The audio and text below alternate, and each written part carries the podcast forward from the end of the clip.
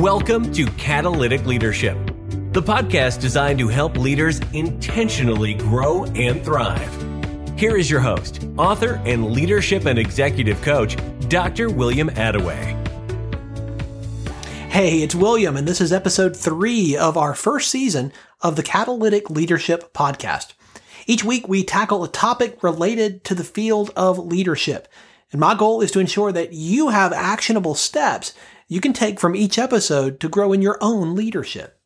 As has been said many times by Craig Groeschel, when a leader gets better, everybody benefits. Your team, your department, your customers, your clients, your spouse, your kids, everybody. I'm excited as we continue this new journey together, so let's jump right in. Today, we're continuing our discussion of what I call the one non-negotiable for catalytic leadership, a teachable spirit. On the last episode, I shared the first two of five ways I've developed over the years to address a drift into mediocrity in your leadership. This begins with your mindset, something I coach leaders regularly on. Success and failure can be traced to your mindset. And your mindset is something you can take charge of and have control over. It's a discipline that you can develop, and you must if you want to become a catalytic leader. I've practiced this in my own leadership and as I coach others. If you missed the last episode, you can go back and listen to the first two ways to be intentional about developing a mindset that avoids the drift into mediocrity. Today, we'll talk about the remaining three. The third way that I avoid the drift into mediocrity is by choosing the environments that I'm in. The environments that we're in matter far more than we think. Is affirmation part of your environment? Are you intentionally choosing to put yourself in places that will challenge you, that will make you think differently, and that will help you grow beyond where you are today? Environments are often dismissed as irrelevant and overrated, but they are significant. From the physical environment in which we work to the emotional environment of the team with which we work to the spiritual environment that we operate in.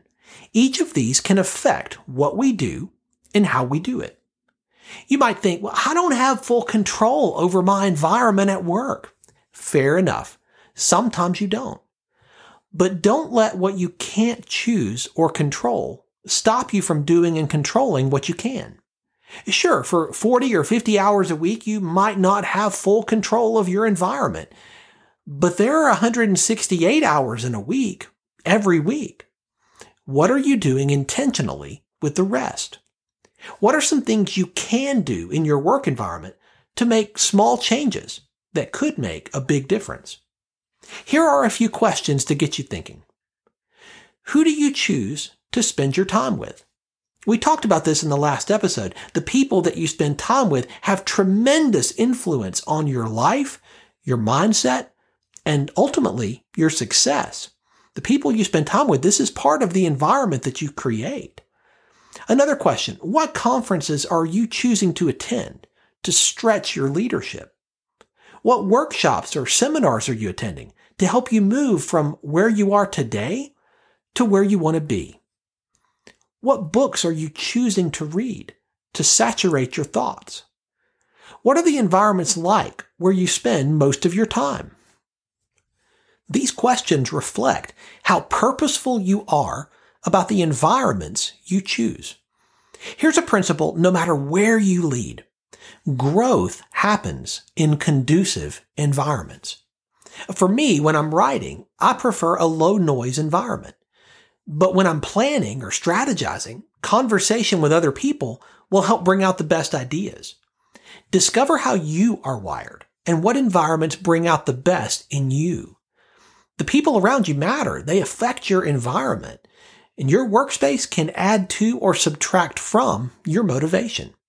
Maybe it's the temperature in the room for you, or the decor, or the color of the walls. Maybe it's the volume of ambient noise, or the need for some soft or loud music. All of these and more contribute to the environment, and environments always matter. Fourth, I avoid the drift into mediocrity through consistent evaluation and my weekly review. Many years ago now, I instituted a practice that continues to this day. Every week, I review the past week and I plan for my upcoming week. I look back and I think, what did I learn this week? What went right? What are my wins? Capture those. Celebrate the wins. So often we, we want to run to the next thing. We want to think about the next mountain, the next goal to achieve, but, but pause. Celebrate those wins. Next, I ask what went wrong? What decisions would I make differently next time? What can I learn from the conversations that I had with team members? How can I better equip and inspire others through my words and actions? Then I look forward to the week ahead. What are the meetings that I have scheduled this week? What preparation do I need to do mentally and otherwise for those meetings so I can bring my best? As John Maxwell has said, asking the right questions is the first step in getting to the right answers. Those questions and others help me to learn from what's happened and to prepare for what's ahead. Abraham Lincoln once said, Give me six hours to chop down a tree, and I will spend the first four sharpening the axe. I tell my daughters the old British Army adage all the time prior planning and preparation prevent poor performance.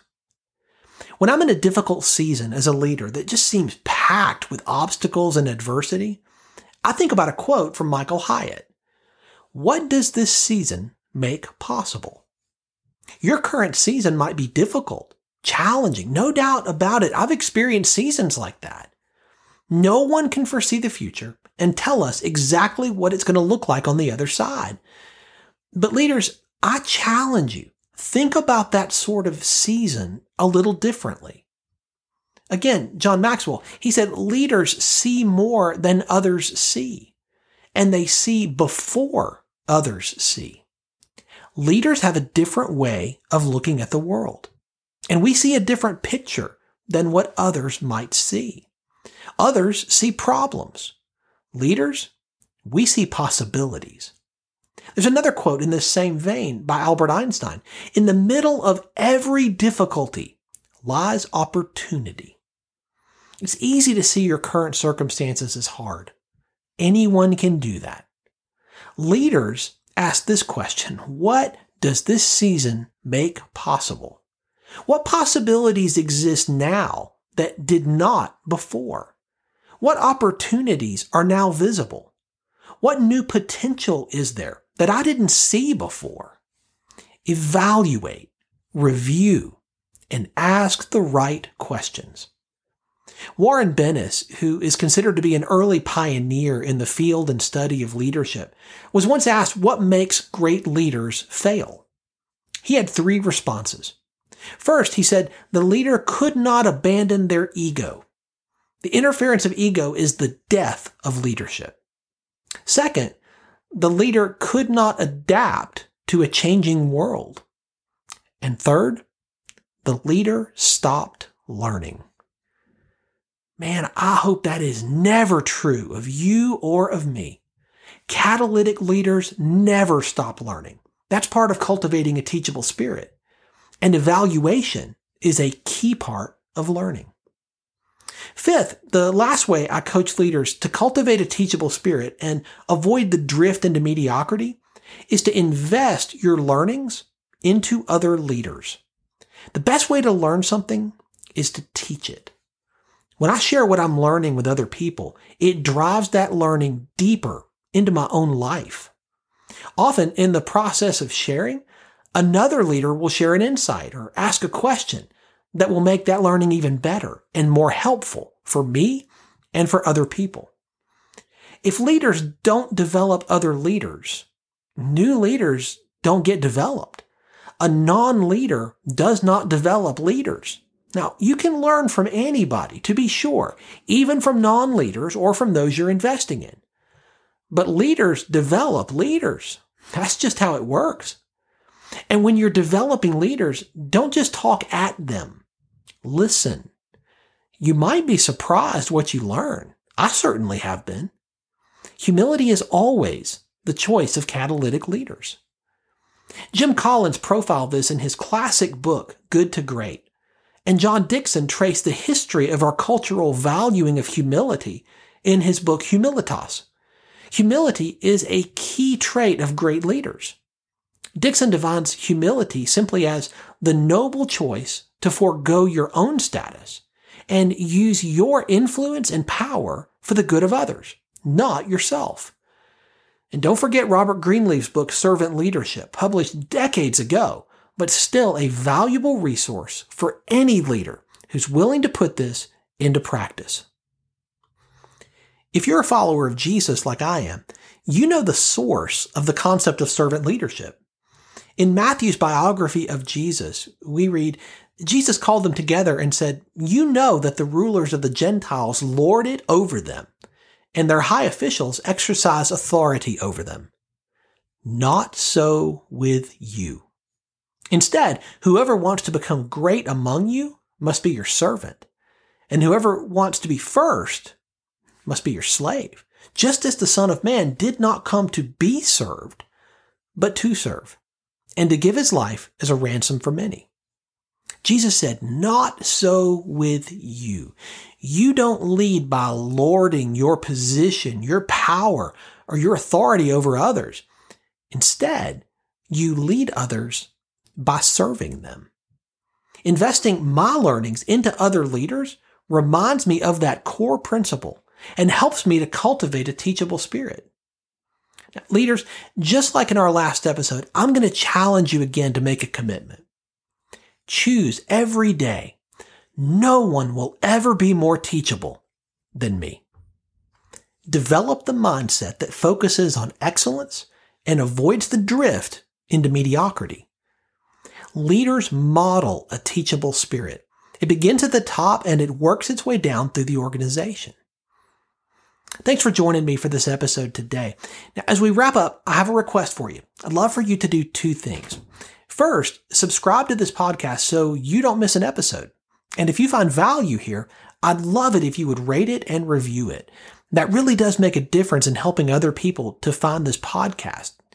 Second, if you don't have a copy of my newest book, Catalytic Leadership, I'd love to put a copy in your hands. If you'll go to catalyticleadershipbook.com you can get a copy for free. Just pay the shipping so I can get it to you, and we'll get one right out. My goal is to put this into the hands of as many leaders as possible. This book captures principles that I've learned in 20 plus years of coaching leaders in the entrepreneurial space, in business, government, nonprofits, education, and the local church. You can always connect with me on LinkedIn or at catalyticleadership.net to keep up with what I'm learning and thinking about and stay tuned for our next episode next week. Until then, as always, leaders, choose to be catalytic. Thanks for listening to Catalytic Leadership with Dr. William Attaway. Be sure to subscribe wherever you listen to podcasts so you don't miss the next episode. Want more? Go to catalyticleadership.net.